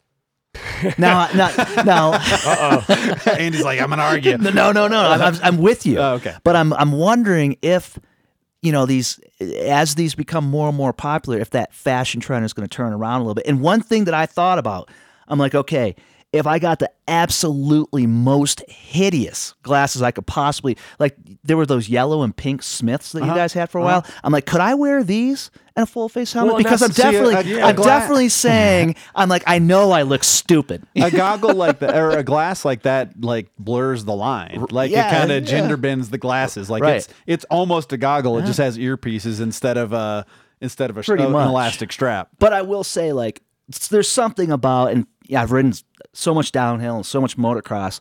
When you have that full face helmet and you put those goggles on, like you go werewolf. Yeah, you know, you go it, in a, you're in a different mindset. And and can we be realistic? Like goggles with a full face just looks dope. Oh, like, it's, it's yeah. You look, even if you're the slowest one down the hill, you're the baddest looking one. Yeah, and also also you're keeping, like, you know, you, you're not getting wind Dude, in your eyes. Goggles is nice. Yeah, yeah. I mean, you're not. I mean, you're not getting little rocks bounced around, and you're yeah. you know. Um, um so yeah, I love riding with goggles. Mm-hmm. I just I, you know it it's for me right now, and and where my riding is, it's a it's a it's a downhill park only thing. Can yeah. we make can we make an agreement then on this? You so um spandex and full face goggles. That, that is all the it's way oil out. Water and shin guards. Oil water and, and, yeah, and, shin- and Mizuno soccer shin guards. But like you if you're if you're in full spandex, there cannot be a full face helmet and goggles. So hold on. Yeah, I, yes, we will. Agree. Oil, I, I, yeah, that doesn't like. No. I mean, you can be right. full leg kit, like yeah. foxed out of your face. Do you remember when World Cup downhill? Oh, it's all skin suits, dude. They ran. So, I think before you were like as even remotely as serious about riding as you are now, well, not World Cup, World Champs. Um, it was they would never do it in, in World Cup, but World Champs, the one day race to see who the best was for the year, who got the rainbow. Um, they would all show up in full Lycra skin suits, top to bottom, and no visor on their downhill helmets. And I, I think, the U C I, the the worst governing body of any, well, maybe second to like the N F L. Um, that's a New Orleans that's Saints a, fan. That's a Saints fan. That's a New Orleans Saints fan. Hates only. Roger Goodell. Yeah, because everybody else is like, I love the N F L right now. I don't have, um, I don't have any Patriots, and yeah. I don't have. I was like the uh-huh. the worst call I've ever seen, dude. Almost, it always is because Roger Goodell doesn't want the Saints to win. There, you heard it. um, uh, uh, but the U C I, who and they stand in the way of technology all the time. If there's something that can make a bike better, they're not for it because they're a bunch of old guys, um, and they don't want their records to go away. But the U C I said that skin suits plus downhill helmets. The only reason I really think was because of how it looked. Like yeah. they wanted to be like, oh, it's not safe. So, skin suit versus pants with no pads. Who gives a shit? Like it's not safe one way or the other. Right. You're, they you're, decided that it looked so bad that you cannot wear a skin suit and you have to have a visor in a World Cup downhill race. Yeah, it's all marketing stuff. I'm actually, what? I'm actually not, I'm actually not mad about that. No, because there's no, I love it. Like, you know, just. I mean, as bad as it looked, I don't, I don't know where I sat because I'm kind of like, you know Look, what, Sam Hill. It... I love that guy, and when he was racing downhill, seeing him in a skin suit with his big flat pedal shoes on was the shittiest looking human being it, I've ever it seen. It is on bad. A bike. No visor. No yeah. visor. Dude, it's so bad. Yeah. Nothing Just, was good about you, it. You know, I'm a little skin suits. Period. So I have them. I think they feel awesome when they're on. But I'm just a little. In, I'm, They're for a I'm purpose. A, I'm a little insecure when I put when I put it on. I'm like, dude, I better be really fast. Need to be fast oh, dude, today. Yeah. Because like if I'm if I'm not the fastest human that everyone sees. Oh, and, I mean, dude, I, I mean, on my best day, I'm not looking good in a skin suit. I Nobody wore mine. Has. I wore mine tw- three times last year. Yeah, I think I wore there's it in, a, in two two cross races and at nationals. There's like a body fat correlation that is tied to skin suits, I think. Yeah, the body fat percentage skin suit paradigm thing that needs to happen. I mean, maybe maybe they integrate with like Spanx. They have like Spanx built in. It might well, that's be. The thing is like if you wear, you can wear an X C kit with a bib, and like the bib kind, kind of spanks, spanks you in, in a little bit. Yeah, there you go. Uh. Or you could just work out. I mean, there's just realities for some people, man. Okay, fair enough. Um, so anyway. All right, dude, that was Look a... Look at Harley, Harley protecting his target market. Don't don't beat, up, to, don't beat up on my thirty-two percent hey. Body fat guy. He's buying the dopest bike here. Justin, I was protecting myself. uh, We're working on that. We are, we are. We're working um, on that.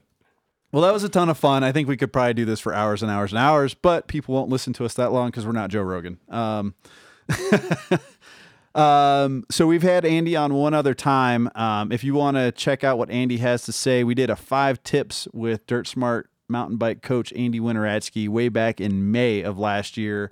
I believe it's episode nine. Um, so uh, definitely go back, listen to that. There's some good info. Uh, there's some skills, skills tips. Him and I got a little nostalgic about uh, mountain bike racing back in the day. And um, so definitely check that out. Uh, one more time for everybody, Andy, where can they find you? Uh, dirt smart M T B dot com.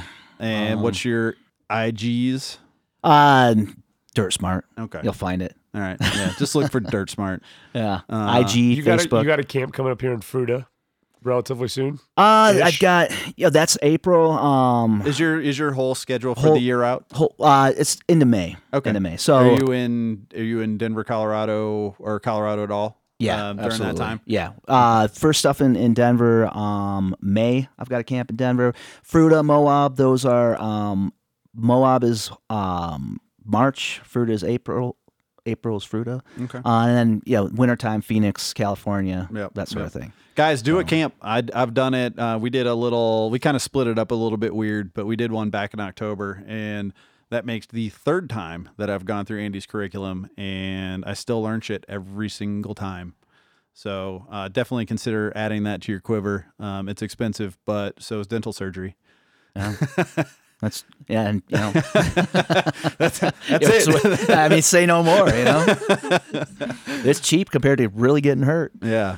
Uh, any any closing thoughts there, Justin? No, I mean that was like I said. I've I'm usually pretty. This is my opinion. And uh, you swung me a little bit on some things. Some things oh, I'm going to try. Damn, just to change that guy's mind. Just to, you know, you better go buy a lottery ticket, right?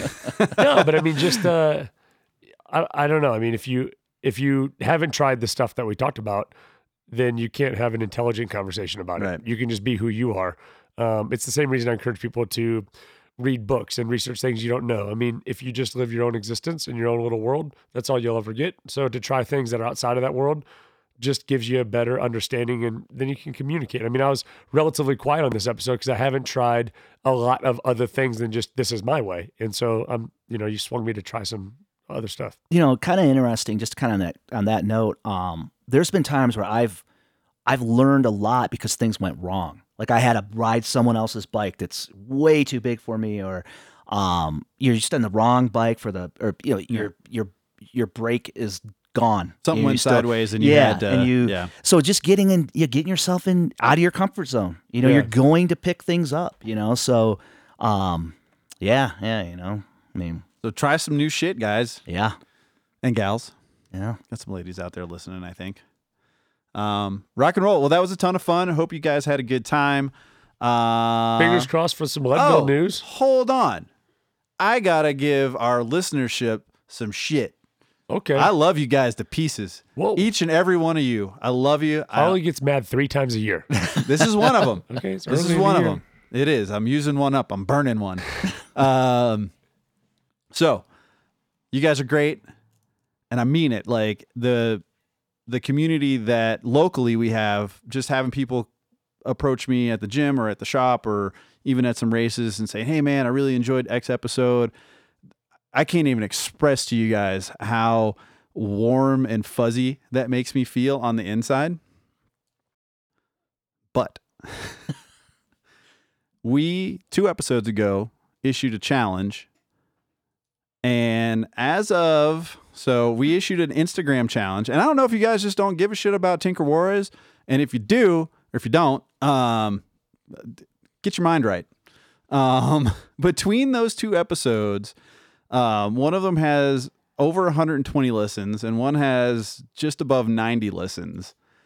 And nobody, and when I say that, like, not a single solitary soul has tagged us in anything remotely interesting. Like, seriously, today, one person could do what the challenge is, which is post a dope picture of you doing something cool. Tag three friends, follow the page. You could win today. And granted, it's just a piece of, you know, it's just some grips, but with an autograph from a Hall of Famer. Yeah. Like, um, so you guys, this is extremely one-sided right now. Step up, God, I the mean, I tell one. you, once a year, three times a year, and he burned one right now. Guys, Harley's the, like, he's the cool one, okay, in this freaking household here. So don't piss him off. He will find your ass, and he will hunt you down. Post something. Guys, we do this for you guys, right? To share it and say, hey, we're all part of this thing. Uh, plus, we're giving away some free shit. Like, yeah. Listen, you spend a lot of money on bike parts. I know you like your fun gets low. This is a cool thing. Yeah, this is um, it's free. I know you're on Instagram while you're taking a crap in the morning. Do something. Yeah, easy. One. Get a free it's pair of grips. Like, all right. So. All right, guys. There's your challenge. So you have the next. Uh, you have the next fourteen days because we'll have a new episode. Yep. Um, that'll release, and we will announce the winner. Yep. And so you have the next fourteen days to post a picture of you doing something cool. Tag three friends and make sure you like the page. Uh, whoever posts the coolest thing or whoever has uh, an attack directly back to Harley yeah. via their post, yeah, I'm yell totally at me. into that too. I yelled at um, you. Then you got him. And they're, and, they're, and even if you don't, if you're like, I don't know who Tinker Juarez is, you had to look it up because you thought he was like the mayor of that scary place in Mexico. um, you were wrong. But uh, just use the grips. They are, in my opinion, the single best grip on the market right. for me. They're my favorite. So just use them, even yeah. if you don't like it. Yeah. All right, guys. Thanks a bunch. Andy, thank you. Yeah, absolutely. Thanks for having me. And we'll talk to you guys next time. You're weak. You're done. So get the fuck out. You're weak. You're done. So get the fuck out. You're weak. You're done. So get the fuck out.